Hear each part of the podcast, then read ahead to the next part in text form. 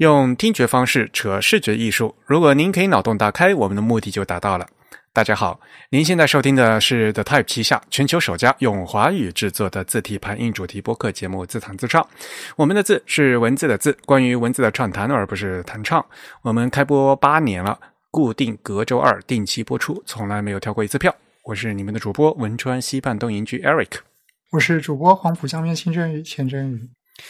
虽然在荔枝 FM、网易云音乐、还有小宇宙、Spotify，甚至在这个 YouTube 上面呢，都能收听到我们节目，但是还是强烈的推荐大家使用泛用型的播客客户端来收听自弹自唱。毕竟我们是一档独立的播客，而不依赖于任何一家平台。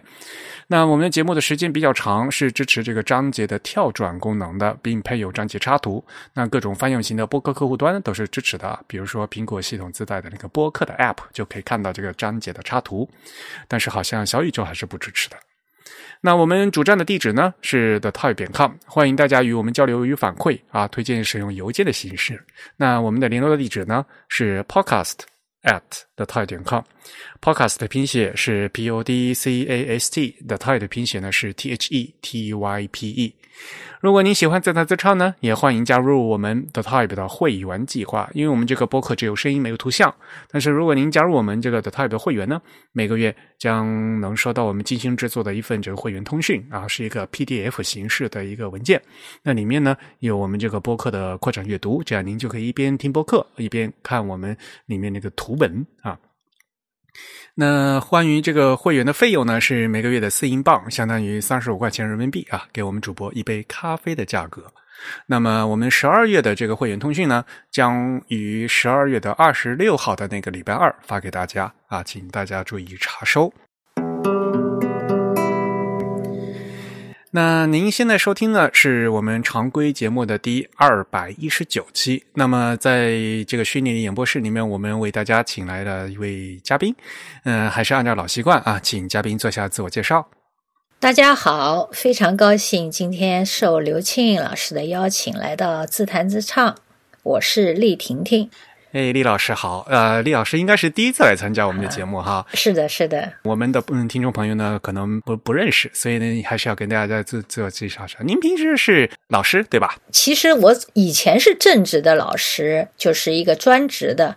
我最早是在汕头大学长江艺术设计学院作为一个正职的老师，但是在一六年我就从那边离职，就从学校出来。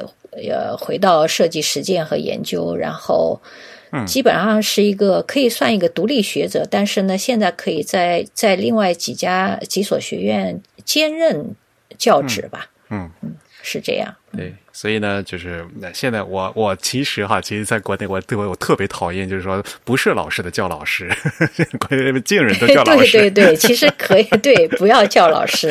但是我上课我都让学生说，我说你们不要叫我老师，叫我 T T 就行了啊。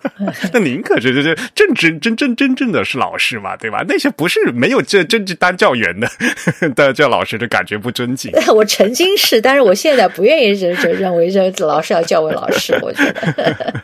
你看，我现在的介绍都是我独立学者，我没有说让我哦什么什么大学教授什么不是啊，对吧？不过，哎，我我还想了，咱们上次见面是什么时候啊？都好早，是那时候在米迪那边，对，就是在米迪工作室，对吧？我好像咱们是一九年吧，一九年两千，对呀，就是疫情前对呀，在疫情前。在迷笛工作室，那时候他的老的工作室见面的。大家都知道杭州有个学习组，但是呢，大家可能都不知道 学习组具体是跟是谁在干嘛，是不是要给大家介绍？好神秘啊，这个组织。对我，我可以稍微介绍一下吧。嗯，这个呃，学习组呢，其实是真正的我们自己命名为学习组呢，是一八年的事情。但是呢，呃，上次方老师方鸿章老师。呃，做了一个整理呢，追溯呢，说我们学习组的起源是我的一场在杭州的一场分享会，我也觉得很 很欣慰。他们说是因为零六年，我当时从香港理工大学不是刚刚差不多快毕业前，我回到杭州做了一个分享，就是当时欧宁发起的一个叫咖喱秀。咖喱秀的一个一个项目，就希望我们每每个人都可以回到各个城市去做一个小型的分享会。那我当时我就回到杭州，然后在陈飞波的工作室，给杭州的一批就是我们比较年轻的设计师，愿意更多的回到研究、回到学习的这么一个状态的这种设计师里边，我做了一个小型的分享会。那么那个分享会的主题叫 Design as Method。那把我在理工的一个一些学习的一些呃新的一些咨询和一些观念呃带进来，哎，大家觉得很有意义。然后方老师就把我那场的演讲认为是学习组的一个开端。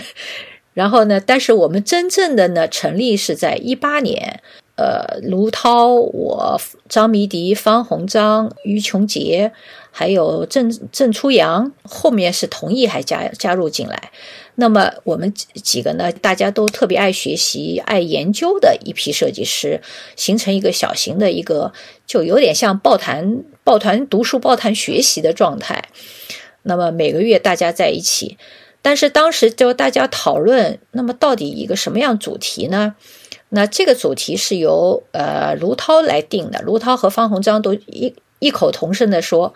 Typography 哦，那天我印象特别深刻，就是我们的主题就把它定位在 Typography 的这个一个领域范畴，因为要不然设计研究也特别大嘛。嗯，呃，这样的情况下，在一八年正好是当时五月份，然后真正的把它确定的成立小组，就是我们那我们是在七月。谜底给定的，说七月一号做个分享，正好就是把这个也定到了那个一个无形中啊，跟另外一个一个日子给挂上钩，但是我们不是。这个名义啊，我们认为就是我们正是一个学习，然后迷迪又特别选了一个毛体字 作为我们的组织的，然后人家就说你这好像很有一些对呀，对，然后结果就是又红又专，就我们也不解释啊，就是反正我们认为当下可能是这种状态的存在也也比较合理嘛，嗯。那就让它既成事实了，然后我们也没有去去做更多的解释。但是我们更多的，其实今天对外，因为我们的名好像有点名声在外，因为很多国外的设计师来问我们，那我们更多的是就是叫自己一个 study group，对不对？那也人家也觉得很有意思，那么就把这个 study group 就反而是成为我们的一个一个组织的小名声。一个一个一个一个组织的一个代码一样的就传播出去了，大概是这样。嗯，您也知道嘛，就是呃，我和米迪不是做白井先生的那个排版造型嘛？对呀。然后呢，白井老师他亲口跟我说，他觉得学习组的那些老师都都特别严厉，他好怕怕。呀，那我们要面对白景老师，我们觉得我们自己自叹不如了。那白景老师太太严太严谨了，是我们的整整个是个偶像级的人物，是吧？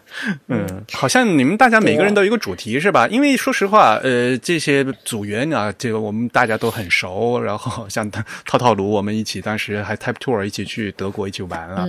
然后呢，初阳也来参加过我们的这个自弹自唱。唱的录制，然后范鸿章呢也是我们的 Type 成员，他还在以前在我们的的 Type 里面写文章，当时我们还在叫还叫 Type is beautiful 嘛。那张米迪就更不用说了，我们老听众的话肯定都知道了，来我们呃节目上了很多次。然后呢，因为也出最近他出了好多书嘛，那他呢是比较喜欢艾米鲁德，对吧？然后呢，以及呃像白井先生啊，就这是他的的偶像。那在之前呢，呃，他做了一些那几本白皮书啊，那我们前几期节目也介绍了。那这次呢，请李老师过来的话，我们就刚好也是李老师也是出了一本书嘛，所以也给大家介绍一下这次给。大嗯，说一下这个书的名字。其实这本书德文最早是六十年前是出版了德文。哎呀，我的德文刚刚学不太好啊，它其实是叫 我不太读得出来，programmer and and wave 嘛，那个什么就是 program and wave，好难念，我真的不太读得读得好，很难念的一个德文。但它其实紧接着就出版了它的英文版。designing programs。然后呃，再过了两年又出版了这个他的日文，所以这本书其实在短期内是后来甚至出版了西班牙文，是一个在六十年代到七十年被很多人关注的一本书。但是我们一直到了今年才出版，也就是，我们中文版是过了六十整整本书过了六十周年再出版的一本书。那书的作者呢是 Carl Gustner 呢，是其实是在国内之前是很少人了解的这么一位设计师。嗯，所以我们这次出的这本书，这个中文名字就叫《设计程序》。对。那这个书名呢，先要感谢这个刘庆老师的监修啊。这个没有刘刘庆老师的教育和兼修，我我其实我觉得我自己的能力真的不足以把这本书有非常有品质的去做翻译和出版。但是另外一方面呢，其实要感谢这个学习组，因为我们。呃，再回到就刚才跟刘庆老师说的，就是学习组为什么说当时既定了一个 typography 的一个主题研究呢？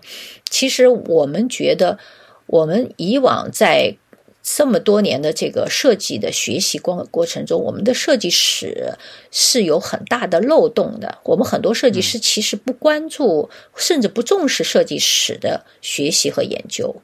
所以我们自己成立一个小组，也是希望呢，在一个 typography 这么一个主题的范畴下面去做一个历史的这个谱系的一个重构，或者叫历史的整个的查漏缺补补缺嘛。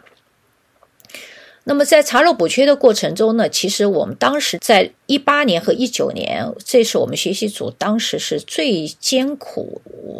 或者也是大家最有投入最多的那个研究的那两年呢，就是要把这个 typography 在现代主义的开始，我们做了一个脉络分析呢，包括我们去做了很多代表人物的填空，就是我们觉得我们认识谁，不认识谁，我们就尽量把它一个个的人物挖出来，把它放到这个脉络当中。那么，所以在这个里边，你刚才也提到，哎，你们每个人好像有自己的一个研究，确实，因为人物太多，所以我们每个人都去认领一些人物。其实，这个设计程序的这个作者，我我们简简称他为 KG 啊，或者我们今天叫他 Gusten 啊。他其实一开始并没在我们这个脉络中，其实我们都有很大的漏洞嘛。后来就是回到要回到我在一九年开始翻译的康定斯基，当时因为三度委托我，他们要做一个设计经典的翻译译丛，请我就开始从那个康定斯基的从点线到面来翻译。那在翻译这本过程中，其实我就觉得，哎，这本书其实跟我们的 typography 是应该是有些关系。当时不是很脉络不是很清楚。然后呢，在这个关系过程中呢，就去理，又理到了呢，到哎，是三度又发了发掘了一本现在出的一本书，就是我之前的在设计程序前面一本叫《算法机设计》嘛。那那本书的作者呢，Gro Grunberg 呢，他在他的前言中写到，就是他是深受这本设计程序的这个作者 K.G. 和 Gustner 的影响。然后他说，他的这个程序思想是影响了很多很多的德国现代的这个设计师和欧洲的设计师。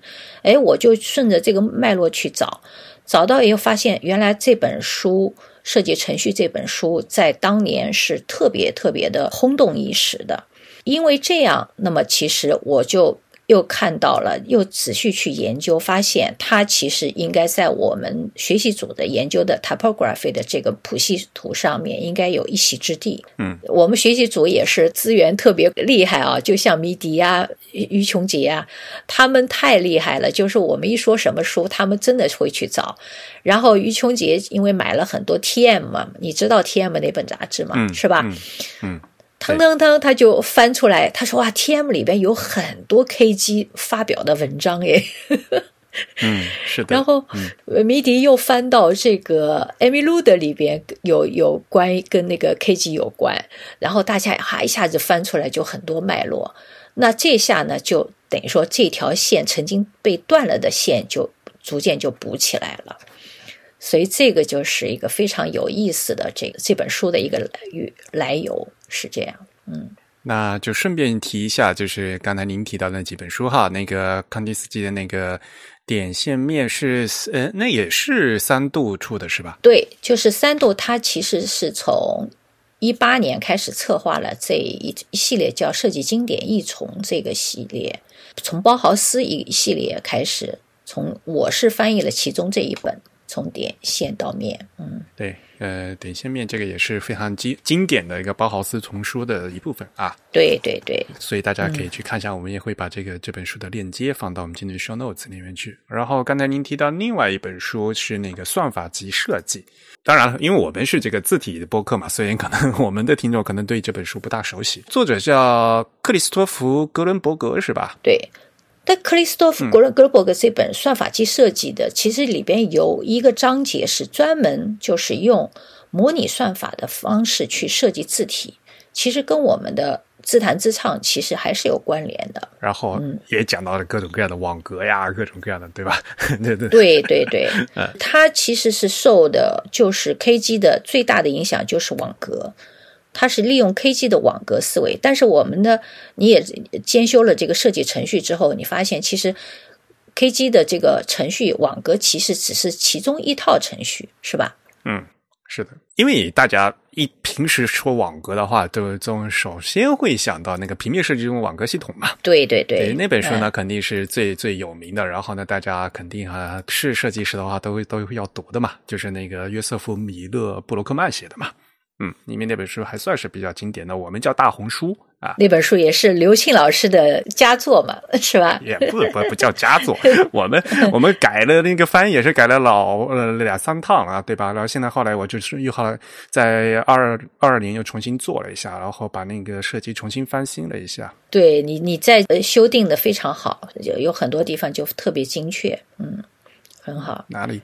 我就是希望说把作品的原貌啊，各介绍给大家。要不然的话，很多很多学生朋友啊，因为那本书也是相相对来比较老嘛，那也是八十年代写的书嘛。因为我后来八十年代就都现在都都是电脑了，对对吧？那个其实是前电脑时代的东西，然后大家可能就是多多少少呢就不大理解，然后所以呢就是你本来这个技术就很生疏，然后呢再加上如果你翻译又又有有一些隔阂的话，就更不容易懂。所以呢，我觉得还是需要把这个书呢。呃的原貌给更精确的呃介绍给大家，嗯，所以那是那那个那个是网格那个那本书的事情了。不过整体来讲嘛，因为整个瑞士对吧？呃，现代主义的这个网格这个影影响呢还是非常大的。不过我觉得还是要跟大家稍微介绍一下吧，因为毕竟国内呃知道这个哥斯特拉的人还并不是非常多嘛。而且蛮意外的，就是因为他后来还做了很多商业设计，然后他其实是呃等到二零一七年才过世的，所以相对来讲呢，就是还是比较接近的一个人，并不是一个什么历史上特别遥远的一个人物。嗯，对，其实我这就是我我觉得我们的设计师有很大的，就是有很多的 bug，就是漏洞吧。嗯，就是刚才你提到的这个 Brookman，其实。卡尔·戈斯特呢，就是我们叫他简称叫他 KG 或者叫他卡尔·戈斯特呢，他是其实是跟布鲁克曼同时代的两个人，甚至甚至是有很大的就是有一些密切交往过的一同代设计师的是，但是呢，他主要是 base 在巴塞尔，那布鲁克曼的 base 在呃苏黎世，但是你知道我在研究的过程中呢，我专门为了也翻译这本书，我把。哥斯特纳的整个的成长谱系都理了一遍嘛。那同时，其实我现在不是也在翻译布鲁克曼另外一本书嘛？啊，那本那个更早期那本。对，早期的哈，平面设计艺术家的那个设计问题那本书哈。嗯，设计问题，对，嗯。我同时也把布鲁克曼的成长路径也理了一遍，我发现他们俩中间有很大的交集，你知道吧？布鲁克曼应该比哥斯特纳更。大十几岁应该是，布鲁克曼是大一点，布鲁克曼是一四年出生的嘛，哥斯特纳呢比他年轻呃十几岁，他是三零年出生，然后二零一七年去世。那当然确实是他的从辈分上比比那个哥斯特纳要高一就十几年嘛，是吧？但是他们俩在一个很在抽象艺术的这个领域里边是有很多交集。包括设计里边也有一些。这个是后面的一个小话题，我就先不展开哈。我先把那个 KG 介绍一下，他呢是一九三零年出生，那在巴塞尔出生的。他是一个特别早熟的一个年轻人。当时的我很多设计师都会有一个排字学徒的那经历嘛。他十四岁不到，他就去做了牌子的学徒，而且那时候就是年纪很小嘛，就是而且就是去打杂，然后跟师傅就在那边 学徒工。对对对，然后呢，他在学徒工的同时呢，就能接触到很多设计师嘛，比如说 Amy d 然后 Fritz 那个 Bur Bur Burle Burle 是吧？还有。阿明霍夫曼，好难念这些人的名字。哎 b u r l e b u r l e 对不对？我很难读那个那个德国德音啊。这三个老老师呢，基本上他们都会经常会在排字那个印刷那边去，又去呃教带学徒，又同时又在那个当时当时的巴塞尔的。我们今天叫巴塞尔设计学院，当时叫巴塞尔职业工艺美术职业学校，是吧？嗯，对，所以其实就是个技校嘛。对，技校了。就因为那个原因呢，KG 就是跟着这三个老师，就是去了那个技校上了学。一开始上的夜校，后来呢，就是因为他特别聪明，而且特别善于学习呢，就艾米路的他们就是呃说服他，就是。开始大量就更多的参与到日校里边的学习，所以他其实是艾米路的和阿米霍凡和他们的真的是等于说是一个得意门生来着。包括你看米迪设计的一本书，就艾米路的一本专著，不是呃给翻译出来，其中有一篇就是 KG 给给他老师写的一篇纪念文章嘛，就是那个经历。那这个经历对他特别重要，就是他其实从这么这么好的老师的那边就得到了特别呃严谨的 typography 相关的这个学习，就路很正嘛。对，没错。然后在这个情同时呢，他其实很早就十八岁，差不多十七岁的多一点，十八岁就开始建了自己的一个设计工作室。他呢，就经经常是跟着老师去来来接一些业务，也包括呢，后来有 Alfred r o s e 啊等等的，还有几个设计师呢，他们不是当时是给的，呃，瑞士很大的在巴塞尔的一个叫佳绩公司嘛 g a g i 嘛，对不对？那个制药制药厂，那将近有三百年历史的一个大的制呃瑞士的制药巨头，这家公司呢，就是等于说是。呃，开他的那个广告部，就是他的老师呢，就把他引荐去到那个里边做了广告部里边的一个一个主要的主力的设计师。所以他在一九五零年开始呢，基本上就很年轻，二十多岁就到了一个非常大的广告公司的里边去做了一个主力的。呃，所以他那个时候就等于说是从五零年开始。就有了非常好的设计的这个大的客户，呃去做商业的设计。那当时是做了一大批的这个呃，就是这个药业公司的。当时是药业公司呢，它是不光是做普通的广告，他们其实还做很多叫巡回广告，就有点像今今天什么，就是有有一架车，这个整个车就是一个巡回展。然后整个的车体啊，包括里边的这个整个的展示啊，都会去呃开到每个城市、每个乡间去推广他们的药品啊，那些那些新的产品。所以呢，KG 等于说当时呢就给呃家具公司做了大量的这种，不仅仅是一个平面广告，其实也包括有空间、有移动啊、有产品的，在。这个过程中呢，就等于说是有了大量的这个商业实践，而且呢，他们家具公司呢，当时变成了一个跨国公司，他们还到美国开分公司，那也就会把像 KG 他们这样的主力设计师呢，派到美国参加一些展会。六十年代你要知道，是我们说全球化的这个二战以后的全球化的这个进程加快嘛。然后，美国作为一个这么巨大的市场，欧洲很多的大公司都会去开它的展会啊什么的，所以 KG 他们就有很多的这个机会呢，去到美国去学美国的，看到美国的一个把欧洲的这个 typography 的那种呃专业知识到美国去推广，同时在美国呢又学学习美国的商业。当时美国的商业广告是特别的强劲嘛，这发展的。然后 KG 他们又从那里学到广告的一些一些最新的手段，所以他就是一个像一个海绵一样，特别会吸收。而且呢，他又遇到了一个特别好的合作伙伴，叫马库斯·库特。其实他本身是个记者，但是呢，他是又是一个很实验性的一个文学家一样的。那他们俩在 K 家具公司里边的广告公司里边的认识的。那 Marcus c o o t 当时是作为一个编辑，文学编辑加入到这个公司呢，是等于说有点像给做撰写广告文案，对，写文案，包括有一些文学编辑。但是他们俩呢特别默契，一下一就是很投缘。这两个人呢就是经常一起合作呢，哎，觉得哎，我们俩可以一起开公广告公司。然后这两个年轻人呢，当时合作创作了马库斯·库特跟他 KG 两个合作的创作了就是《驶向欧洲之船》嘛。啊。啊，就那本那本书不是白井先生也谈到，他也有这本书是吧？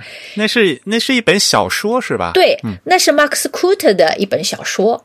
当时是你知道还有一个文学的运动是在欧洲很有名，叫乌利波嘛。我就是在这个研究之中，我就发现真的，我我接触到很多先锋的组织，就是。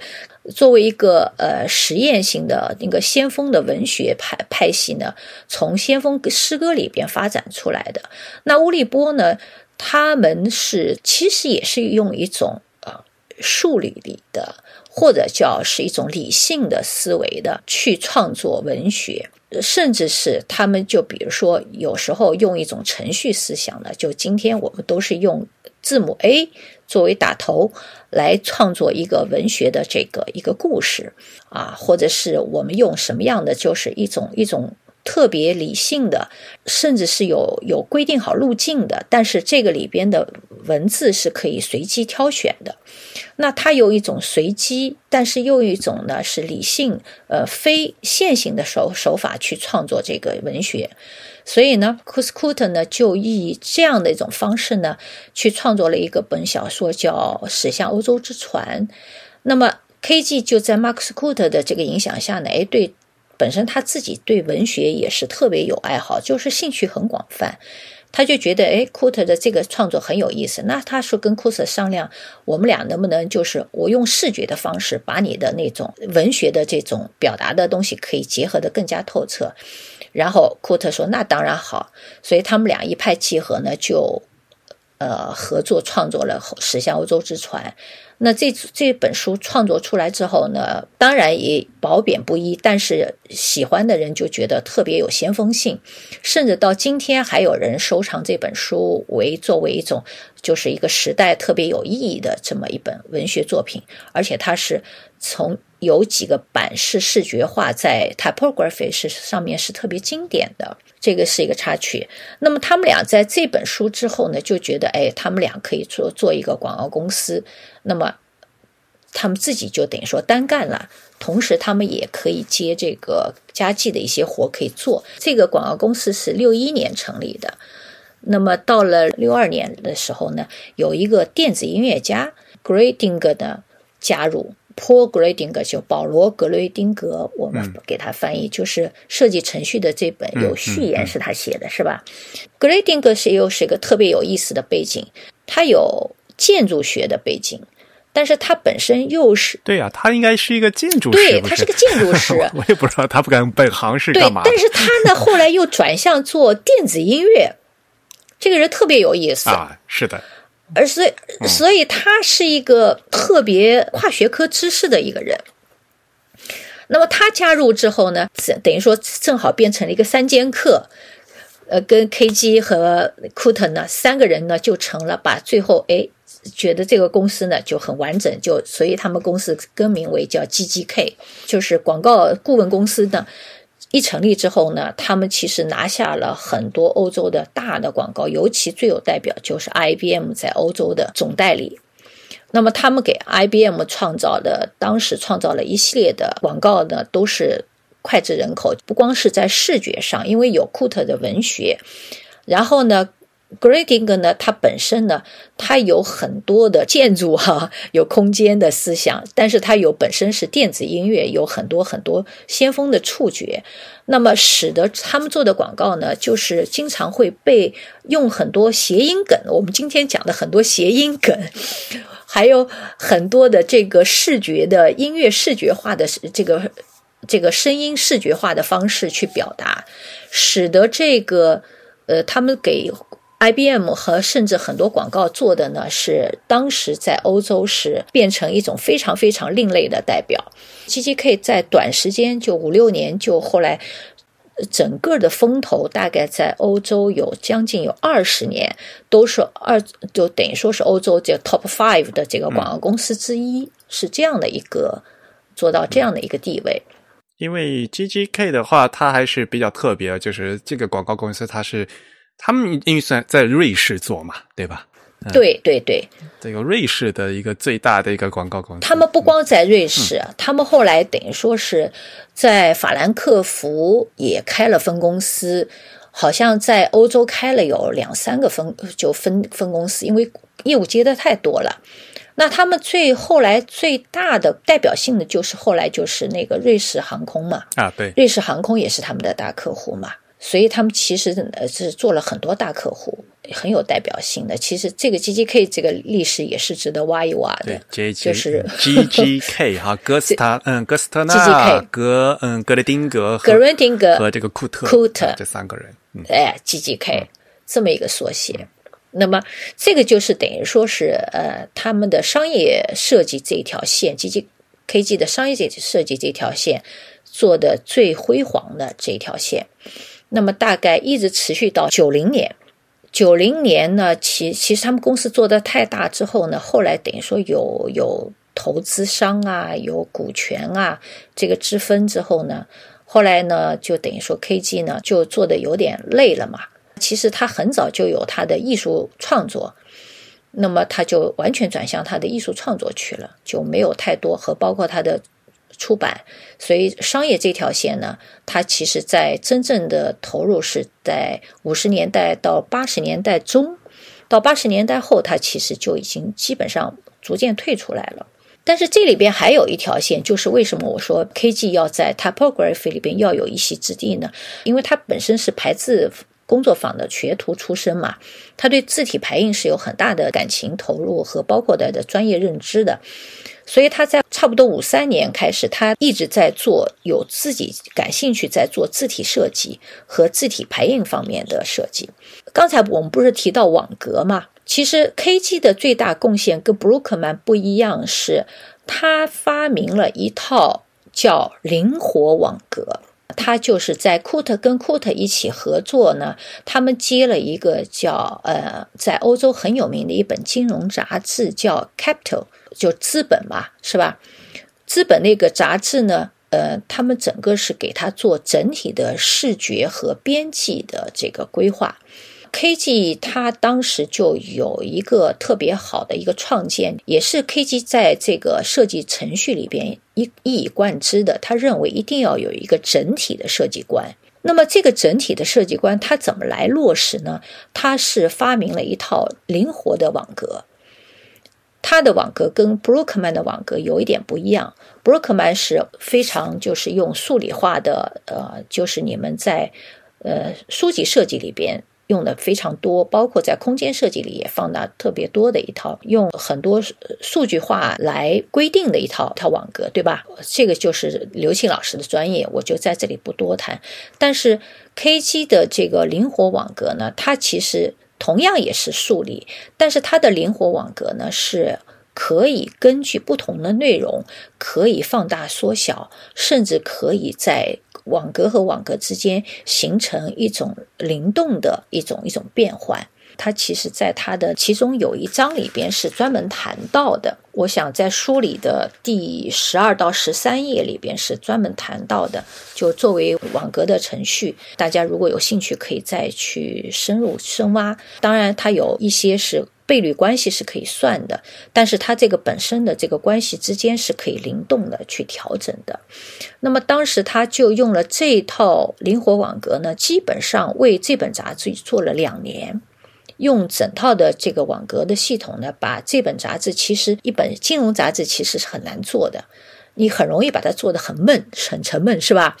或者也做的特别特别的理性数据化，但是因为 KG 的这个灵活网格，使得这个本金融杂志呢就做的特别让人耳目一新，而且同时又有非常的理性，但是同时又有让人感觉有很多的灵活性和视觉的变化。这个我认为它是在 Typography 里边的一个非常独特的一个一个突出的地方。那么第二个呢，Typography 的它的一个。呃，突出贡献呢，就是利用它的程序思想呢，就是做了一个字体的，嗯，就是我们说这个是刘庆老师花了最大的 精力帮我监修的那个第二第二章是吧？那个呃，第二章叫什么？作为字体的程序嘛，然后一个非常绕口的一个那个副标题，什么叫什么？新基础上的旧版 Accidents Cortex 的字体特别绕，这特特别绕，对不起啊。他其实他的思想就是说，呃，不一定要设计一套新的字体，其实是可以把一套老的字体用程序的思想给它创造新的面貌，是吧？对。但是他的这个最重要的贡献是一种可变。其实他的当时的这套思想，其实就是今天的可变字体。对的，我认为这是他的一个贡献。但是呢，他其实在字体排印上面呢，还有很多的写作、出版理论的，这个是值得关注。这个是我们国内很少人去关注，因为 T.M 这本杂志其实国内很少有设计师长期去关注，可能有一些。片段式的关注，但是持续关注的设计师是很少的。那么，他其实 KG 在 TM 上面是出版了好几篇他的专著。他自己呢，也通过他多年在 Typography 上面的一些呃实践和他的探索呢，他在八一年的时候专门出版了一本书，就是跟 Typography 跟字体设计有关的他的一本。呃，德文的那本书一直就没翻译成英文，也没有翻译成呃其他文字，有点可惜。他有这样的出版，嗯，所以呢，他差不多有三十多年的经验，也在 typography 上面呢有很大的一个实践。那么这两个是他的。呃，设计的上面的贡献，其实，在差不多五二年开始，他其实有进入他的另外一个非常重要的贡献，就是抽象美学和抽象艺术的这条道路上。其实，KG 可以说他在国外很有名，是不仅仅是一个热设计师，他其实还是一个什么呢？Concrete art 的具体艺术的一个非常重要的一个代表人物。那他是深受 Max Beer 的影响。那 Max Beer 那个时候正好是在瑞士嘛，把那个 typography 这块其实是跟那个我们说是还有一个代表是 Loss，他们两个人其实创立了这个 Concrete Art 的这个这个派系，那是抽象艺术的这个非常重要的一个人物。呃，KG 为什么会跟他们在一起呢？当时他们不是编那个呃新平面嘛？Loss 不是新平面的总编嘛，是吧？那新平面里边其实呃，KG 也有投稿，也有帮着做设计，所以呢，跟着 Loss 呢走得很近，也跟着 Loss 那里边呢，他学了很多呃，接触到了这个抽象艺术，包括也因此认识了这个杜尚啊等等的。这个观念艺术的代表，他还有一个非常重要的一个观念艺术和抽象艺术的那个好朋友呢，就 Daniel Spori，他也是非常有名的一个在欧洲的一个观念艺术家。那么基本上 KG 其实是跟的一批抽象艺术家是走得很近，所以呢，他在很多年前，他其实一边在做设计，一边也是在做抽象艺术的这个探索。那这个是其实是国内很少人去了解，包括日本很多设计师其实也没有太多过多去关注他这方面的这个呃创作。那他其实是从这个抽象艺术这个里边呢，我在研究过程中发现呢，他是从五九年就开始参与了克罗地亚呃前南斯拉夫今天的克罗地亚的萨格勒布。这个城市里发起的一项非常著名的一个，刚才你谈到 Brookman 的前计算机时代是吧？它其实就是前计算机艺术的这个黎明时代的一个非常重要的运动，叫 New Tendency 的这场运动。KG 是从这场运动的第一场一直持续参加了到他的第四届、第五届的这么一个运动。那在这里边，他每一届都有参作品投去参展，然后还在他们的呃那个论坛上发表演讲。那我正好是。看到了，读到了这个 MIT 出版的二零一六年出版的这本书，我然后买了这本书之后，我发现了这本书里边有大量的史料，都有 KG 在里边的参与，所以他在这个里边其实是获得了大量的这个前艺术计计算机时代的这个黎明的一些程序思想的一个一个影响，那。这是对他最后，我我认为这本书最后设计程序这本书的前期的影响是有一些非常大的这个奠基的。KG 他参与的这个 New Tendency 的这个活动里边呢，有两位最重要的理论家是奠定了这个前艺术计算机艺术运动的，一位是 Max b e n z a 一位是。Umberto 艾科，意大利的这个计算机前，就是我们说也是今天我们也说他是符号学后符号学的一个代表，也是前一计算机的一个信息理论的一个奠定者。Umberto 艾科呢，在五九年。到六零年再版的一本书叫《Open Works》，就是我们叫开放的作品的这本书里边呢，有一段话可以说是影响了 KG 的这本设计的程序的这本书的一个源头。他是这样说的：一部开放的作品敢于直面这样的职责，给我们以不连续的形象，不是在叙述它，而是它就在那里。在将科学的方法抽象性同我们感觉的材料的生动性进行协调时，它显现出的是一种超凡的模式。这种模式使我们能够了解世界的新面貌。我觉得这段话其实是对 KG 之所以最后用设计程序命名为这本书是非常重要的。因为他也是一直在思考怎么做一个开放性的、具有开放性质的一个设计作品，或者就有创作性的一个设计的艺术作品。呃，所以呃，这个这个里边，他这个里呃，艺术运动的包括实践呢，从参加这个运动到后面他不断的创作，这条线是他的创作里边很长。基本上是从一九五二年、五三年开始，一直持续到一九九五年，差不多。他其实到两千年，他还是有有一些作品在做，但是最强劲的是差不多有将近将近有呃四十多年，将近五十年的一个漫长的时间去做抽象艺术的这个创作。那么另外。哈，这个他特别丰盛，就是他还有一条线，就是关于艺术和设计的理论的这个写作与出版。这个我特别佩服，这也是为什么我觉得今天我们在这个谈的时候，我觉得回头我们还要再提到，就是它跟我们当下的中国设计有什么意义啊？我觉得 KG 是我看到的，包括 Brookman。这两位设计师，瑞士的代表呢，他们在在这个过程中呢，是有一最重要的一个贡献，就是他们不仅仅是设计实践，他们还在实践的同时，把自己实践过程中的不断的去整理，不断的去从通过文字的方式去重新梳理，然后写成专著，写成论文，阶段性的变成一个合集出版。那这条线是 KG 一直从一九六零年开始到一九他九零年，甚至到他出版他最后九零年是他自己的写作啊。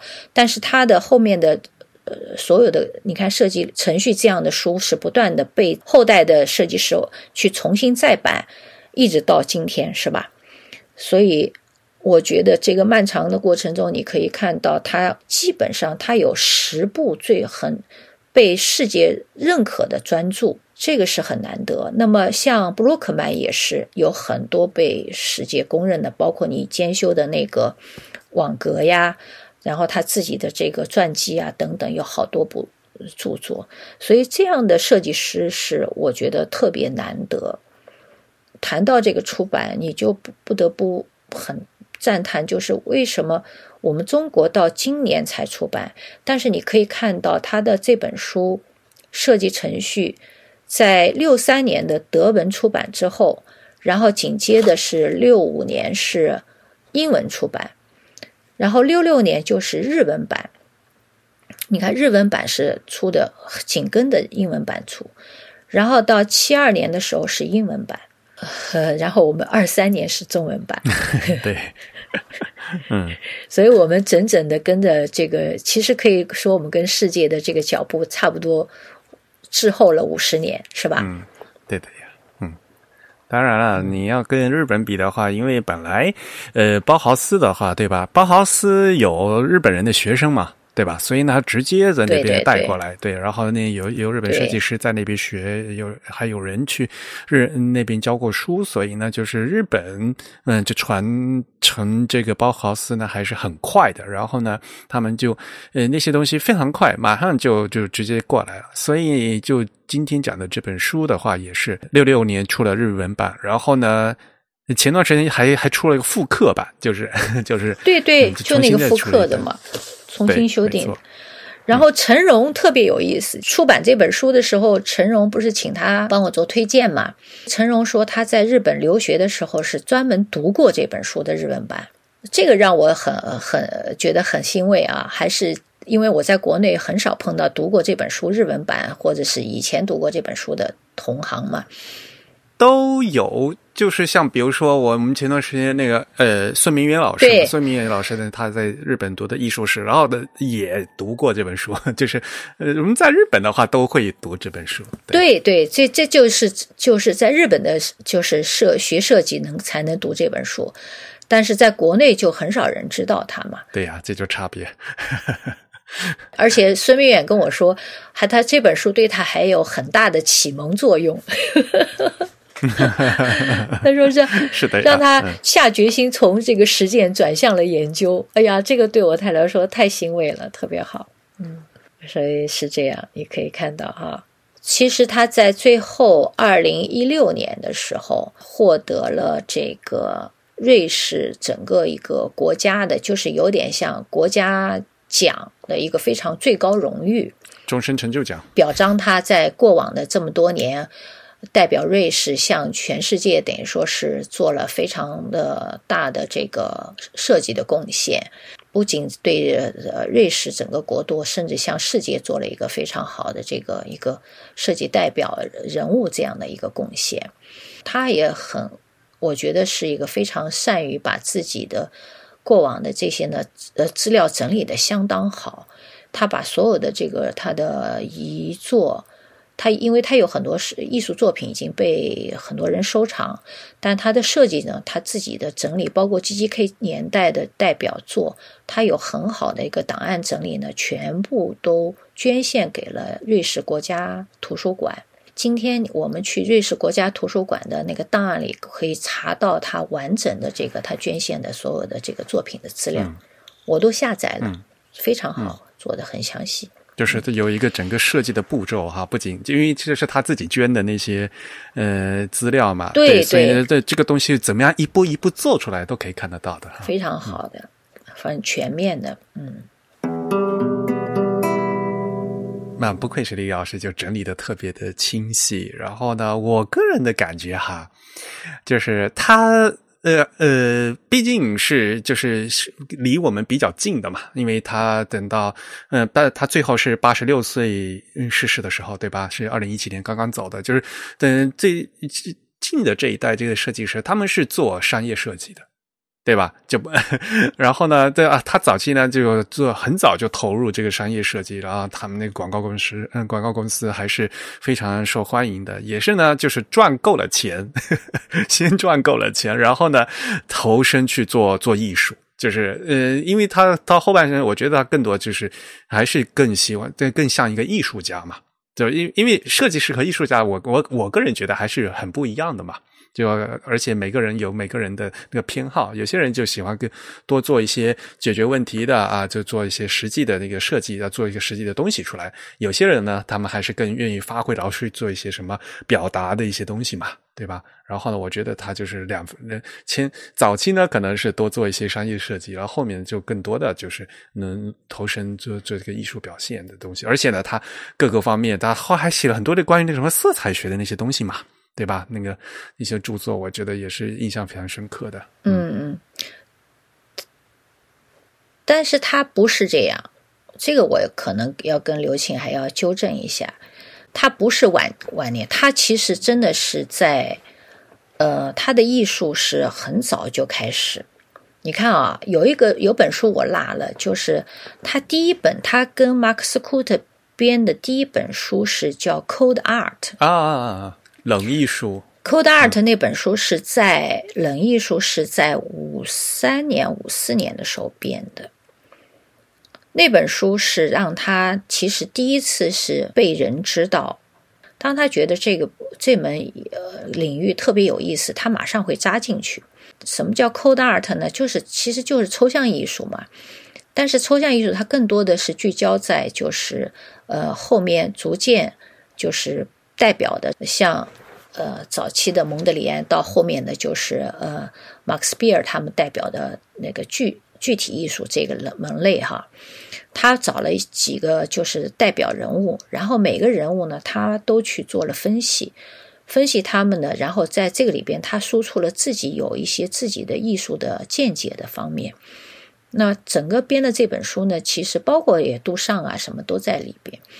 他其实这本书，呃，是在艺术界，当时是艺术界是很轰动的。然后其实很早就用理论的那个角度去看这个呢，然后自己呢又投身进去做这个创作。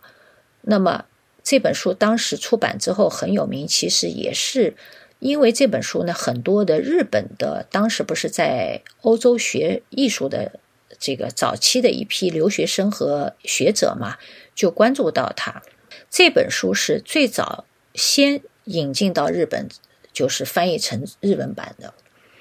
我到今天还没找到这本日文版，但是这本书就是最早它是受到关注。其实他在那个时候就已经做艺术创作，而且在 Code Art 就是他冷艺术嘛，但是他自己在具体艺术这个里边是两条线，他是同时并进，他没有说到了晚期他在做艺术。就是他其实艺术和设计两个是同时在并进，这是一个呃精力特别旺盛、创作力很很很充沛的这么一个人。嗯，然后单纯从呃呃从这个字体排印的角度来看的话，哈，因为刚好从字体的技术来讲的话，有刚好一个技术革新的过程嘛，对吧？因为五十年代那时候还是。主流的话就是排字的话是金属活字嘛，对对，然后到后面就变成照牌了，是的，啊，就变成照牌了，嗯，所以呢，就是有了照相排版以后，整个这个字体排印的这个所有的技术和技巧就发生了极大的变化啊，所以呢，比如像比如说在在在这本书里面，他就讲说要怎么要把这个 accident quotisque 那个字，呃，这其实就是给他重新如何在这个呃照牌机里面给给他重新。制作一遍嘛，是的，对吧？就是这些，我们设计师就经经常讲说要把那个老字体拿去复刻嘛，嗯，对吧？所以呢，他其实呢做的呢是用最当时最新的那个照牌技术，如何去复刻一款这个老的这个金属的活字的一个字体，非常他认为嗯非常好的一个字体啊，嗯，就给挪到呃这个照牌技术上去，嗯，对。但是事实上呢，就是到了八十年代、九十年代之后，对吧？那大家也知道嘛，整个字体技术又发生了一次变化，啊，现在又都就变成数码字体了，对，又要再重新再移植一遍的问题。他在这本书里面，他他把那个那个字体转成这个照牌机了嘛？照照牌机的那个字体，那是那个贝特霍尔德的，当时那个照牌机叫贝特霍尔德的那个，它叫 Dia Type 嘛，那个那个照牌机器。对，Dia Type，它那个照牌机是像一个圆形的碟片一样的。因为是照排嘛，所以它就要要打光打上去，然后呢，再呃要照相底片，它去去印字的嘛。所以那个你给那个机器重新做过了一遍，因为是照排机，所以呢是可以嗯嗯随意缩放的嘛。那么然后就会涉及到啊无极缩放的问题。和这个金属活字里面，我们现在讲那个叫视觉字号，小号的字体的话，应该是比如说注解字的话，它本来就是小的，它的设计并不是能通过直接缩放得到的。大的标题字和小的那个字和正文字，它那个设计其实是不一样的。但是呢，有了这个照牌机，照牌机是是出来，它是可以随便缩放的嘛。所以呢，他在这本设计程序里面，他也讲嘛，就是有些东西它是可以缩放，有些但是缩放呢会会发生变化嘛，如果怎怎么调整啊，什么什么什么的啊，这个其实呢也是通过这个技术的转变，在在复刻的时候应该怎么复刻，这个这会有这个思路的一这样一个问题。那那具体这个问题的话，如何再落实到这个数理的程序里面去啊？这个是他讲的东西。所以呢，是的，呃，从这个字体的这个技术来讲的话，哈，我们说有一个大的一个呃变革，从金属活字到照相排版，然后呢，再到嗯我们现在用的这个数码活字嘛，对吧？嗯，数码的字体。格斯特纳呢，他他他在这个这本这个设计程序里面，他进行了一次技术的这个转移啊，把金属活字转移到的这个照相照牌上面去了。嗯，其实他后来这套字的话，还有人就是后来有有另外的人就把他这套字呢再转移到这个数码字上面去。嗯，也也是蛮有意思的。是，其实呃，说到这个字体排印啊，其实它可以跟微印加它。两个人可以作为一个一个比较的分析，我觉得很有意思。魏因加特，嗯嗯，这魏因加特其实是他就是在照牌这个时代到今天我们的 DTP 啊，嗯，就桌面排版，桌面排版这个技术，我认为其实魏因加特是用很多物理的手段去解构了，或者是等于说让让自己不被这个桌面排版系统给束缚住的这么一个一个一个突破。他因为他们这代人的话，就是他们都做受过这个金属活字的专业排版工训练的。对，他们的老师就是这吧，艾米德鲁德啊，对对吧？艾米霍夫曼啊，像他们这边那边人都是都是会排字的人。对对对。然后呢，他们又从那老师那边学来，他们他们自己呢也是排过字的。像魏因加特他自己的，他当时那个手工排排字的活儿也是非常好的，还会做很多花活。对，魏因加特本身他其实跟 KG 他们其实都是有这个排字学徒的这个，但是是不是？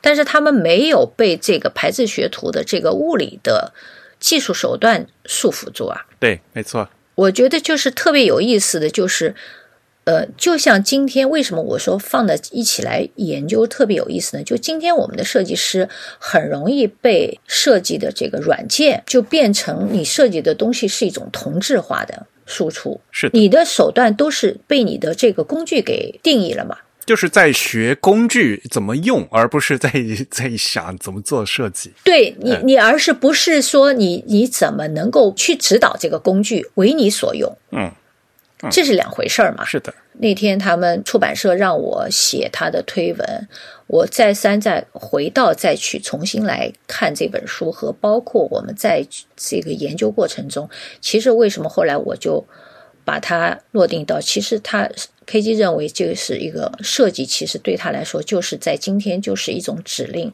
但是他的这个指令在六十年代是一个非常超前的，就是数字时代还没有真正的普及。很多人很难去想象到这个公式变成指令，它怎么去执行。但是 KG 是它其实完全是通过，因为它受到阿尔普的影响非常大。我们说汉斯阿尔普或者叫 John 阿尔普，就是一个当时是抽象艺术的里边有有一种随机性来做创作的一个非常独特的代表。他也是后达达的一个领袖人物。KG 受他的影响很大。其实。他就说，其实指令和程序是完全是可以，就是你作为设计师或者创作者，可以用一种公式的一种手法，一套指令来做一套设计或者一套创作。其实他就已经超越了这个技术的这个局限。他是觉得这个技术一定是要服从你的观念嘛。那威因加特其实是也是一样的，其实你也看到他的那个创作里边有复印啊，有很多的这个把字体排印里边的一些基本功的东西在里边用，但是它本身是有观念在指引的。所以这个是我认为，就是我们今天在谈字体排印的时候，很多设计师会不约而同的先想到啊，我们的字体的设计的这个软件啊好啊，或者是我们今天所局受到的这个呃网格的这个教育本身这些观念啊，这些这些手段，但是这些手段是不是仅仅是为了手段而手段，还是你可以去指导那个手段为你的？创作来所用呢？我我觉得是从 KG 的这个设计程序里边，是我们是可以得到一些启发的。像学网格也是一样的嘛，对吧？无论是那个白金老师也是这么说，因为网格就是一个工具嘛。是。对，那个上次米迪来我节目的时候也是说吧，那个如果你不会你不会练武功的话，这个就是一张网，反而把你给给给给套住了。对 对对，特别好笑，就是因为像像我在跟他们讲那个排版的话，也就是首先要嗯重要的是思路，嗯，你要做什么样的东西，然后。那比如说，你手头有有有 Word 的话，你呢可以你用 Word 来拍出来。然后你手头如果有更好的，比如说你你会用 InDesign，那能用 InDesign 能做出来更好的东西。但是比如说二十年以后，InDesign 就不不存在，这个软件都没有了，那那那你还要会还要会排版吗？对吧？这个版要版要怎么排啊？对吧？对对对。会会用过多少和会平面设计这是两回事嘛？是是是。但是很多学生朋友的话，因为手头急于求成嘛，对吧？就相得先先把东西做出来，然后就就要去就先去研究这个各种各样的工具，然后呢，研究这个更然后用的很熟的话，就好像有个错觉，好像说哎，好像我能做出蛮蛮多东西来。有时候就是就很容易就被用自己手头的工具所局限住，这个其实嗯太浪费了，就是应该把。把这个思路要放得更远一些，重点不应该在局限在这个工具里面。对，其实今天我们的对工具的理解也比较局限，所以这个就是非常非常大的一个问题。那其实，在这个研究过程中，还有个插曲，我要跟你分享一下的，就是因为为了这个研究，我们学习组不是经常在交流嘛，然后方老师就给我推荐了他的两个学生，说是。有几个学生对这个程序本身就很有兴趣，然后他们喜欢编程嘛，然后我就说那好，那跟我一起来研究一下，看看 KG 这个，然后呃小胡啊，还有两个小白老师，于琼杰老师那儿也有两个学生，他们本身就是你要知道，现在的孩子的 PPT 是用编程编出来的 PPT，就是后浪太厉害了。然后我就把 KG 的这个受 KG 呃它影响的一些，他受影响的一些同时代的或者一些计算机的一些艺术家和 KG 的这个程序思想，跟他们大概沟通一下。然后这些年轻人他回去自己去做了一个自学，回来然后有一次是跟我们做了一个分享，我们。当时我们学习组都很惊讶。其实很多年轻人，他们只要只要是自己有够足够的专注力和学习力啊，他们真的是可以从 KG 这一代的这个计算机黎明时代的艺术家和设计师里边得到大量的营养。你看这些设计年轻人怎么做呢？他就把同时代的这些计算机，比如说 s o w i t s o l a w i t 还有谁呀？好几个这个，比如说阿尔普他们的这些代表的艺术家的作品，他们在模拟他的这个程序的这个过程啊，他们重新去用编程去做了一遍，发现原来他们的思想就是今天计算机。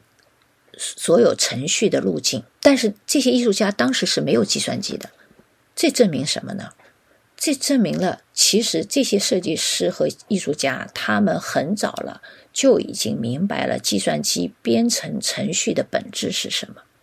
我准备让他们把这个研究透了之后呢，那我说以后我们办一个 KG 的研究展，我说你们的作品就有大有用武之地了。包括他们也在还在研究这个灵活网格。还有呢，从中间能不能发展一些更新的字体设计等等，特别有意思。然后你还记得吗？于琼杰老师不是做过一个字体游戏场的展览的吗？嗯嗯嗯，在上海是不是啊？然后他的字体游戏呃场是不是用了一些就是当时是他呃买的卡斯腾出版的一套网格书的一个给的基础网格，一些一些类似程序一样的网格，一种不同的这个纹样网格的书，然后来创作的。然后特别有意思的是。我在前段时间又做了一些 KG 的更深度的研究，发现 KG 在九十年代有一批他的作品跟于琼杰老师做的这些网格特别像，是吗？那我现在就知道了，卡斯腾他们做这些网格绝对是从 KG 那里得到很大的灵感，而且也是用这套网格在做 KG，也是做了一套一套字体，特别有意思。然后我就说，你看这个这个世界特别奇妙，所以很多时候就是说，艺术家和设计师，当他其实早就探索到，其实有一些就是我们说，我们今天一直在说嘛，你探求本质的东西更多的时候，它其实有很多东西都是殊路同归的嘛，是吧？是的。嗯，具体的像这本书第二章不是讲这些，他在复刻这个字体的时候，就刚才您也提到了嘛。其实这里面有好多的东西，就相当于现在的可变字体嘛，对吧？对，对。反过来讲，就是说我们现在的可变字体的技术，就是为了要实现他当时他要能做的这些东西嘛。然后这些思路呢，是就是他当时所谓的这些程序。我们现在做的这些东西，一一就是为了当时实现的这个东西而做的。因为现在我们做可变字体很简单，我们也对吧？然后像我们有最先进的格里夫斯的软件，我们随便这几个轴做好一下，然后中间一插值，然后你要粗度有多少变化，你要有斜体正体都随便滑块一拉都能拉出来了啊。但是呢，对吧？这个要几个轴，要怎么变这些东西，其实是。当时你看，比如说，嗯，还没有电脑的时候，对，早期他们其实已经已经指令已经制定好了，是不是啊？这个其实也就是我想跟你分享的。不是前段时间我请向帆老师也给我做这个书的推荐嘛？然后向帆老师他还不知道，也不了解 KG，他他现在正好在哈佛做访问学者，然后他是从 MIT 毕业出来的嘛。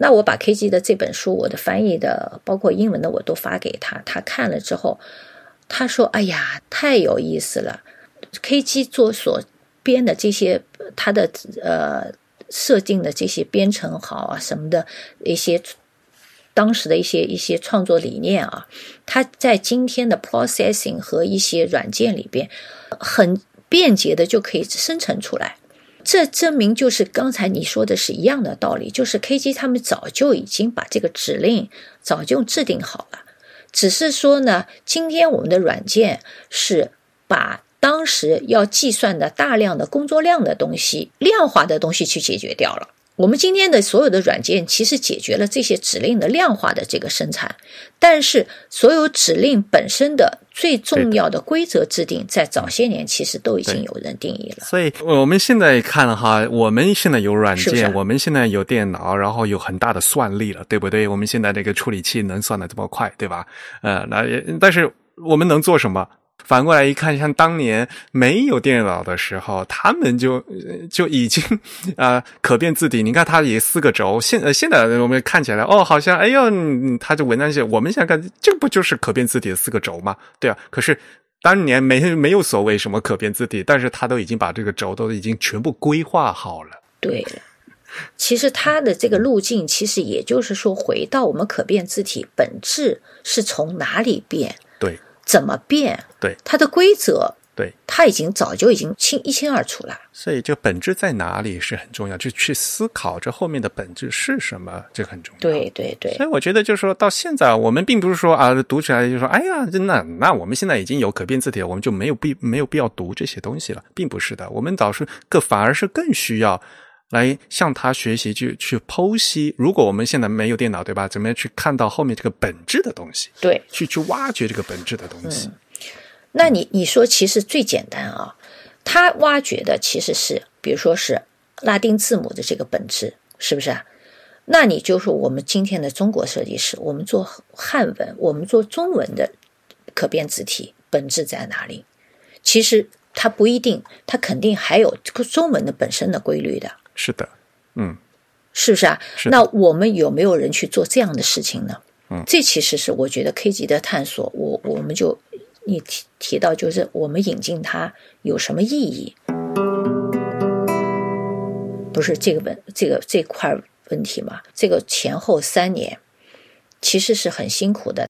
对哈，还会对啊，您要跟大家讲一讲这个前后还花了两三年。这个我觉得要讲讲。当时要引进这本书啊，说实在的啊，这个故事讲起来还真的，我觉得我今天还是挺欣慰的。就是一开始其实是其实出版社根本不了解他，就厉老师他说这本书有什么意义啊？然后他说我们现在包豪斯那个出版也不知道，就出版社其实也在那里，也不知道有没有市场嘛。他说这本书看起来很费劲，他说有什么意义啊？我就把这本书，我说你看，那为什么在六十年代有这么多版本的出版？这是一个啊。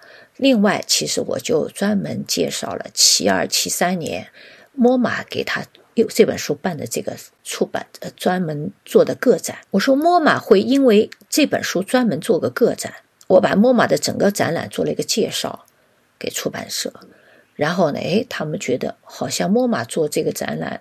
作为这本书的这个出版好像有点意思啊，然后我说，你看这个现在国内我们知道的很多，呃，巴塞尔瑞士国际主义，但是国际主义其实还有我们不知道的地方，是不是？我们也可以再更加完整，然后做了大量的差不多为这本书呢，然后我们不是还找到那个拉斯穆勒出版社嘛？阿斯穆勒出版社不是当时是做了很大的推广在这方面，那么他们觉得哎，好像有点那个，包括这个后来不是一七年的时候，正好日本 G G G 给他做了一个个展嘛，What is a c a r g u s t a n 的这个展览，然后这一系列我专门推给那个出版社，出版社觉得哦，我们决定去跟拉斯穆勒谈一谈。但是拉斯穆勒去谈呢，其实是今天说起来啊，我觉得就是穆勒先生呢，这个很是一个很成功的出版商啊，就是他的条件其实是很苛刻的。为什么你知道？我也不好意思，就是刘庆老师，我说刘庆老师，你给我时间那么短啊！我曾经就是我也被刘庆老师的责怪了很惨。但是你要知道，刘庆老师。穆勒先生就是穆拉斯穆勒出版社给我们的那个版权的权限特别苛刻。嗯，当时谈就是一旦你要买下这个版权，他只给我们五年时间。等于说，我们这个五年就是一旦签下来，我们开始翻译到出版只有五年时间。所以，我们的翻译时间如果不能缩短的话，那么解说其实你上架的时间就很短嘛。这也是我们特别为难的地方。所以我们最后你说能还能出版吗？我说一定要出版，不出版的话，我说我们白引进了嘛，就是这样。这就是这个这个心酸的地方在这里，嗯，好在总好歹出来了啊！当然，我就知道还有很多刘青老师，我说实在对不住，我说已经地方我已经是极尽我所所能了，我说我也是只能是这样了，我说请你多多包涵了。哎呀，因为我也嗯做了好几本书嘛，我也知道，就是每本书啊，从谈版权过来，然后到后面这这这有很多很多各种各样不容易的地方。是，就是因为我还记得，就是第一您第一次跟我说要做这本书，要我帮你看稿子，那是已经是那个二二年的二月份的事情。对，其实当时应该早点找您，这个呢 其实是也是有问题的，不好意思啊，因为因为是，你知道吧？这个其实呢，真正的就是二一年。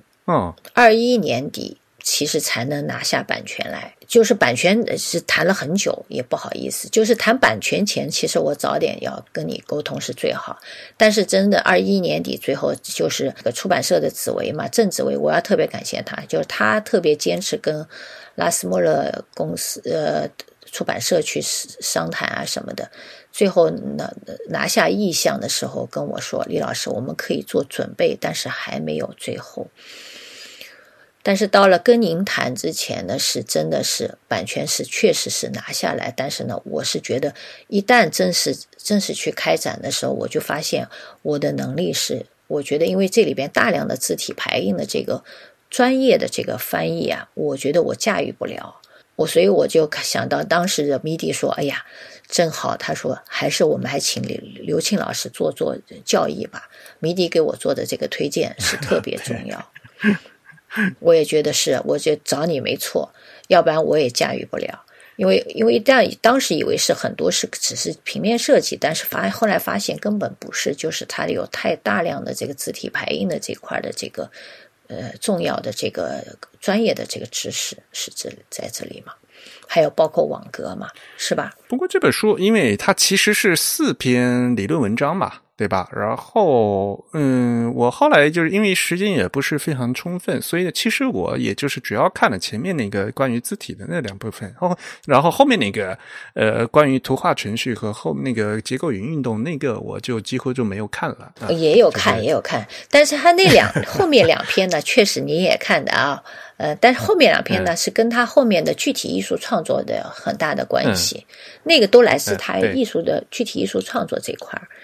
比较多，前面两篇呢是跟他的设计字体排印这块呢紧紧息息相关，后面两篇呢跟他的后面的艺术创作和研究这块是很有关系，是这样。嗯，对呀，就是这所有的东西就。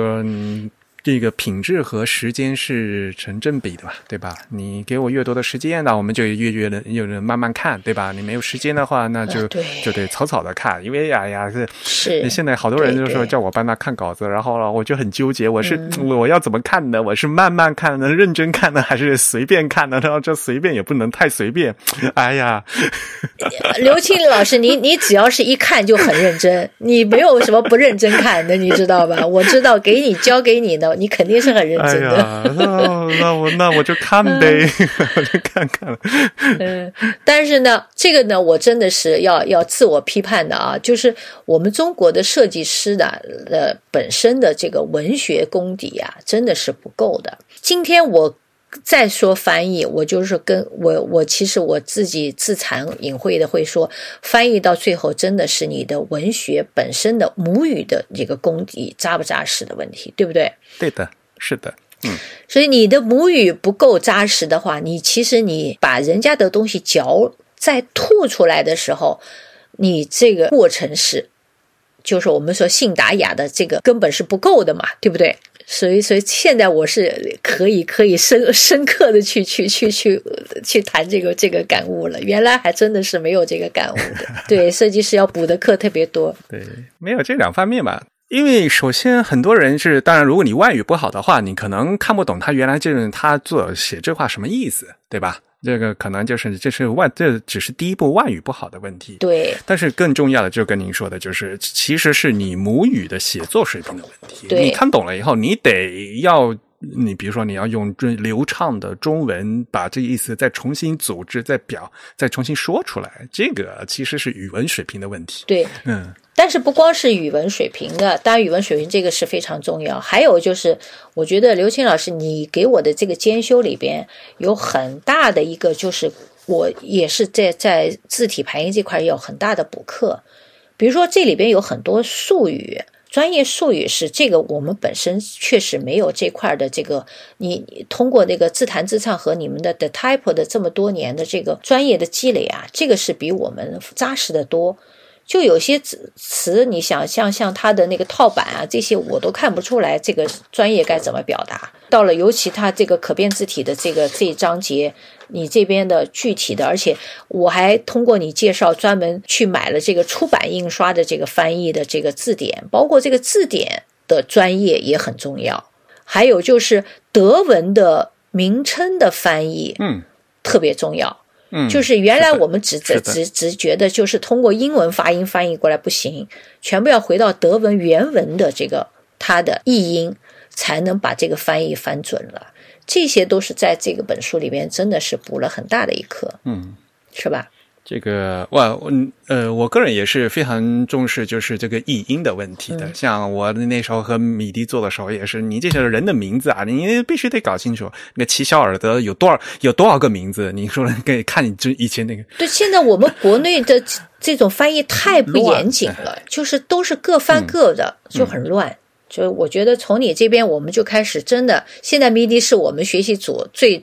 最较真儿的，跟我们说这个翻的不对，然后我们都好好好，马上纠正。他自己看书了，他也知道，就是就是不会吃亏，知道吗？你看看了五本书，同样一个人有五个名字，这这是大家都那肯定是乱的嘛？对对对，对吧？哎呀，还有一个过程，我觉得，呃，刘庆老师的这个监修啊，就是咱们不是到最后出版的这个蓝纸的这个，给他们在出版社再做了这个校对啊。这个修订我觉得特别重要，因为你的坚持是把那个它的版式嘛，我说它的版式不是排版有些问题嘛，确实是后来你给他们一些专业的这个指导之后，他们在你这个专业指导下面把版式再统一调整过，那这本书出来的面貌真的是大不一样。因为这本书不是我排的，呃，嗯，说实话，像你也知道，呃，如果是我做东西，我后面就是我自己做，我还我排版，我肯定要插手的，就是对对对，我后面那些做的那书都是排版的书，都是做字体的书，那这本书自己本身的排版就是它的它的形式和它的内容要要尽量统一嘛，所以我我后来做书的话都是这样。那这本书呢，因为不是我排的，所以呢，我也没办法做太多的干预，但是呢，我觉得就是至少。有一些东西的话，可能需要要一个优化东西，那给他拉到从不及格到及格的一个线上，就是对，因为这个你知道吗？后来我跟那个出版社啊，真的是吵架都吵了好几场，就是什么呢？他们一开始真的不理解，后来我专门就是把不是第二章这 KG 的第第第三章，就是第一章和第二章那个关于那个整体排印的嘛。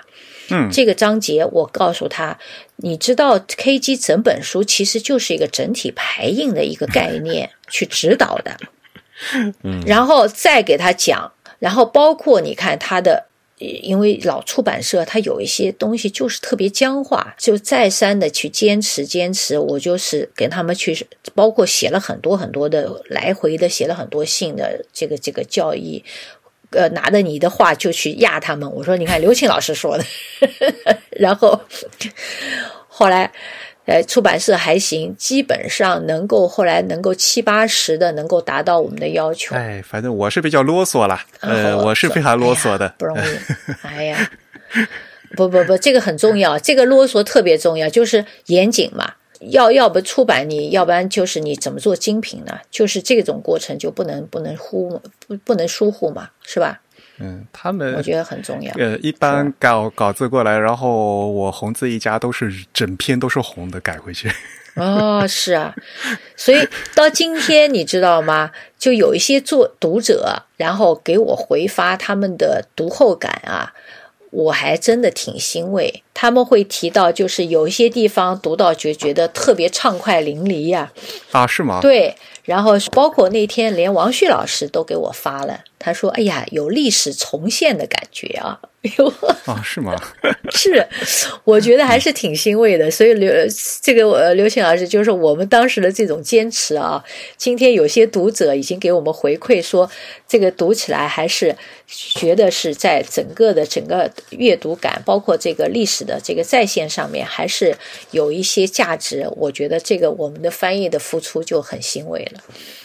因为我们也翻译嘛，呃，也尽量就是只是把原来的东西，呃，先先介绍出来。然后呢，像像后面不是好多注释嘛，就是有一些它是原来的注，那是原来格斯特拉他自己写的注；有一些呢是我们翻译的注，这个必须得分清楚，对吧？对。然后呢，我们都把这些东西端出来了，然后呢，读者他自己看，他读者他可能还会有自己的想法，对吧？是。然后。大家再来互相交流，再互相讨论，这样才是一个很好的一个学习的一个互动嘛。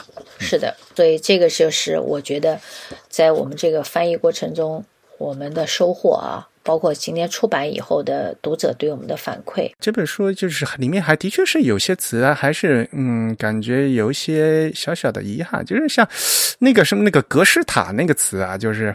那怎么翻啊？那也是。纠结了好久，对吧？因为这这本书我们看了德文版，然后又看了英文版，因为有日文版嘛，我们也参考了日文版，就各 各种版本也都看了。但是呢，和中文的这个表达方式还不能不是完全一样嘛，所以呢，有些地方还是前后可能会有一些出入。我觉得就是我们先把这个书先做出来嘛，然后呢，我们更希望就能听到这个读者的感想。我刚才也是非常高兴能听到，就李老师今也说有很多读者有很多反馈啊，我们就希望说我们书是做出来，但是呢，就是 大家都不知道大家反馈是什么样的。反正这本书，哎，那个豆瓣上面会有那个页面吗？还是怎么样？就是以后嘛，因为会有越来越多的这个是嗯读者朋友们会给一些反馈，或者写短评，或者有什么呃意见和建议的话，就直接给我们说就可以了。嗯，对对对。我也希望我下次看看组织一个这个设计程序的这个读书会，让大家给分享一下读书经验。哎，这个最好的对。然后呢，有个好消息就是，呃，向帆老师已经跟我提议，他觉得这本书很有意思，他准备为这本书专门设计一门课。哦，对，特别好。然后他说跟我合作开设一门课，然后呢，准备五月份在清华美院，他大概回来嘛。可以上这门课啊，那这是一个非常好的。我我又紧张了，你知道吗？你要上课的话，然后就会让那学生一句一句精读这个书，知道吗？是的，学生就会一句一句揪这个词儿，这个词什么意思？对对对对，就会有些很多 bug 出来。然后就问你这个翻译怎么翻的这个样子？就是不要紧不要紧，到时候下班老师这个帮我这个这个用英文去圆场。还要讲一个就是什么呢？我想谈谈，就是我们对我们当代我们中国设计师这本书有什么意义啊？包括我们的设计学生。不过是我们刚嗯稍微也说了一些嘛，对吧？嗯，就是因为像我们现在嗯，虽然有很好算力的电脑，对吧？我们有我们现在都还有人工智能了，对吧？但是呢，我们要在做设计，我们要在在做这个思路的时候，应该怎么来进行，对吧？对。这个是很重要，就是关于我们在呃计算机数字的普遍的时代，其实数字技术对我们来说，这个工具对我们来说，我们是要被它驾驭呢，还是我们要去驾驭它的问题嘛，是吧？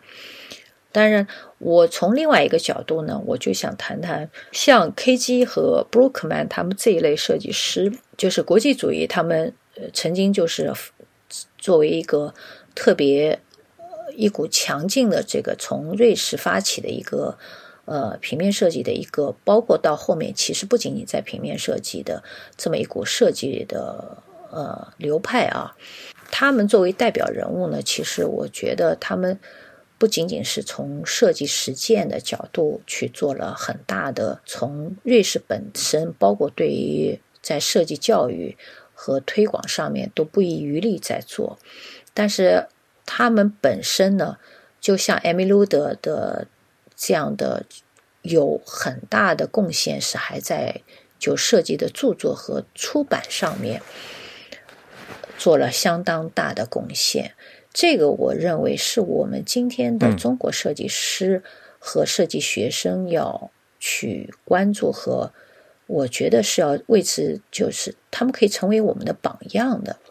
因为我自己平时其实还在做一个研究，就关于改革开放这四十年来的我们的一个在平面设计上面的一个设计史的一个脉络啊，发展呢，其实我们的设计史的研究呢，是很多都是不是从平面设设计实践中的人，仅仅是设计理论的去梳理，其实这是不够的。那你这里边。仅仅是从一个设计的这个脉络里边去谈呢，这个里边你仅仅理论的泛泛谈，嗯，还是你真正的对设计本身，嗯，从实践，我们说实践出真知，或者是实践是检验真理的唯一标准也好，那你实践中能不能总结出一些理论史真就是真知灼见的东西，能够去代表？我们说当下中国或者现代中国的这个设计实践的一个，或者是一个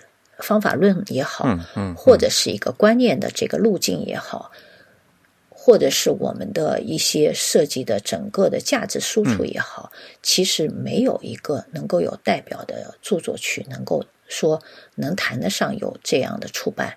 那你像日本，比如说岩岩斋啊，他们之前啊有一些都是被世界认可的有思想的输出的这样的出版呢，在中国其实目前是没有看到，就是从实践中来的。那么。K.G. 和 Brookman 像他们这样的，从在 Emilude 的这样的带领下，包括你像维因加特他的这样的出版，他自己的这个整字体排印的这本自传式的出版，其实在国际上都是被公认的是具有设计思想输出的这样的一个平面设计师，从实践中来的。呃，理论也好，或者方法论也好，都是被公认的。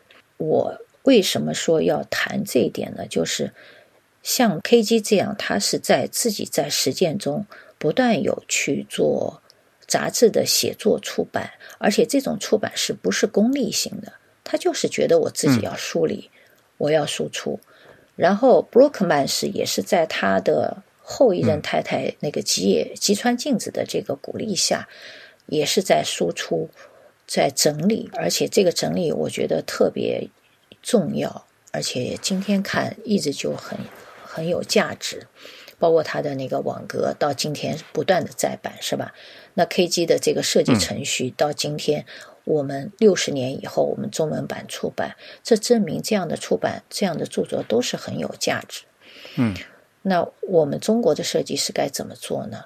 因为我最近几年，从大概五年前，我就不断的呃接受到很多已经从业二十年到三十年的设计师的邀请，也不能说完全是一种大家在探讨，他们也要总结他们的设设计的实践的二十年、三十年的一个路径，想做一些出版，但是他们不想做自己的。呃，作品集觉得再做作品作品集没有什么意义。那你要怎么做做输出？要做怎么样的整理呢？我就给他们推荐布鲁克曼和 K.G 这样的书。我说你们看一看，你们再考虑一下。我觉得我们不要再做作品集，可不可以？是吧？没有这个 两两方面嘛，一方面就是你肯定要有要有足够的这个实践的经验嘛，对吧？嗯，但是呢，呃，你不能也当嗯，就是单独做嘛，你还得要思考嘛，对吧？你不思考的话，你就是不不是并不是说啊，我想总结一个东西就能总结出来的。这个理论是是要要要经过沉淀，然后要一个缜密的一个思维才能总结出来的东西。是的，嗯挺好的，所以我觉得。我们我们比如说，像他们是不断的是通过有几条路径的成长，然后相互去反哺到从实践反哺到自己的理论认识，然后理论又回到艺术创作，艺术创作再回到设计实践，相互的这个相互的这个这个不断的这个影响，最后有理论的输出，这也是一个非常重要的路径。对。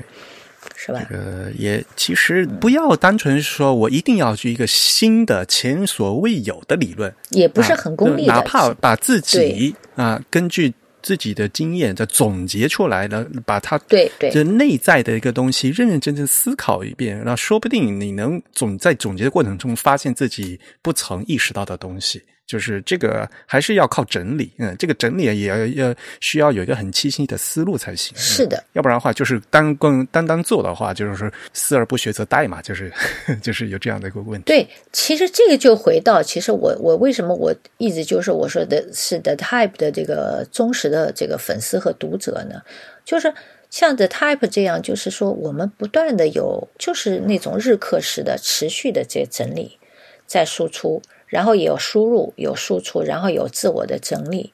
其实你就把它自自然而然就开始形成自己的一些，我们说是观念也好，或者是方法也好，你有一些路径，你就沉淀下来。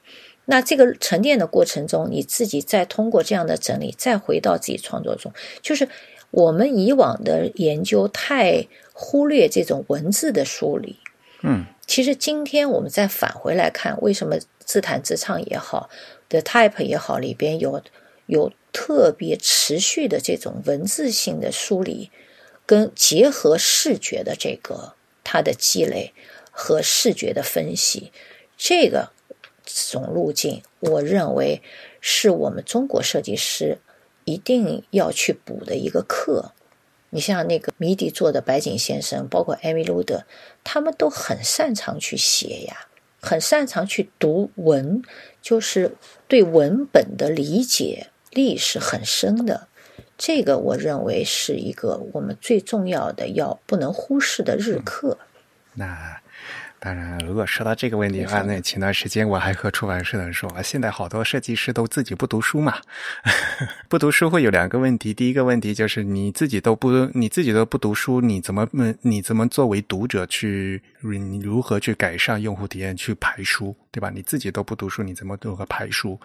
然后第二个问题就是，如果你自己都不读书的话，你自己不进行思考的话，你就怎么样进行这个思路的总结？就很少缺乏这种理性理性思维的这。种锻炼，就是就在后面这个你的思维的思路的这样子一个构建的一个问题。嗯，不过这个，哎呀，这并不是一时半会儿就就能好，要不断的进行总结和锻炼。如果要写文章，也不是一天就能写出来嘛，对吧？要不停不停的写，慢慢的写，然后呢，说不定就能越写，嗯，越写越有东西出来。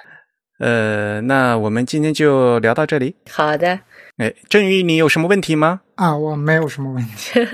中文版我其实我我我手头没有嘛，然后是全部都寄给振宇，这放在振宇家里了。你没有拿一本回日本吗？还是你没拿到啊？你寄给我们的时候，我已经回日本了，所以是已经呃就已经错开了。对，没错。那我给你寄一本到日本去啊？没事儿，不要浪费邮费。振宇，你翻你你翻的那本书吗？你自己看的吗？啊，我没有仔细，还没来得及看吧。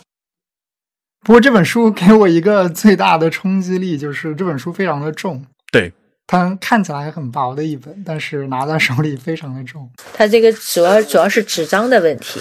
嗯，我们这次也是用的那个那个非常厚的铜版纸吧？对，它就是为了跟原原版它要接近，就是用的铜版纸就比较重。对，对，原版也是这样子的。对。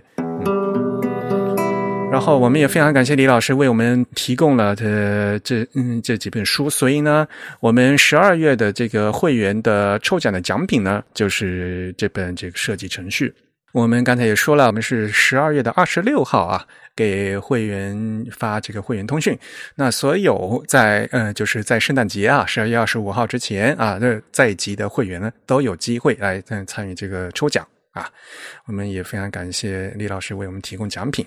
好的，这个是必须支持的，而且是也谢谢刘庆老师为我们这本书做推广嘛，是吧？都都是应该的。我们也希望说有更好的好书啊，能送到我们的读者的手里啊。对，其实他这本书其实真的要呃用心读。其实有些地方，因为当然我。我们的翻译还可以再精，但是我觉得他 KG 在写这本书的时候是可以看得出他很有激情，是吧？有很多激情的表达，还有呢观念，他是观念的吸取特别特别丰厚，呃，而且多元，呃，也可以读到。你看他从那个呃天文学家那里得得到的这个。形态学的这个灵感，包括这个语义学的，还有从文学的，从 John Cage 的音先锋音乐的，从很多不同的这个学科里边跨学科得到的这个经验的这个不断的，最后融合成自己的一个创建，我觉得这个很好，在今天特别重要，是吧？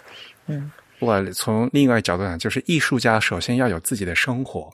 对对对，做各种活动的话都是你的灵感，所以呢，就是你要把自己的生活搞得嗯充沛一点，然后这样呢，说不定呢，你就会有更更多的灵感出来，很重要的。是的，好的，那郑宇你收一下尾尾啊，好，那我们今天节目就差不多到这里结束啊，我们今天非常感谢李婷婷老师来给我们介绍了。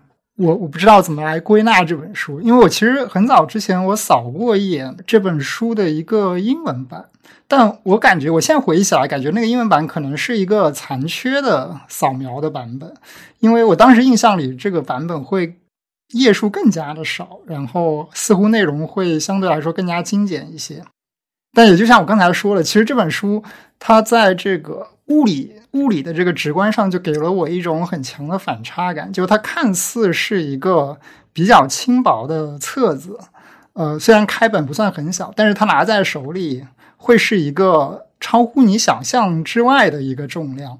同时，我们刚才通过厉老师和 Eric 给我们的介绍，我们也可以大概的感受到，这本书实际上包含了可能你从这本书的外观或封面上，以及它的标题上所无法直接读取出来的非常深入的，以及对我们当下的设计和学习都有很多启发的一些内容和一些呃，这个卡尔。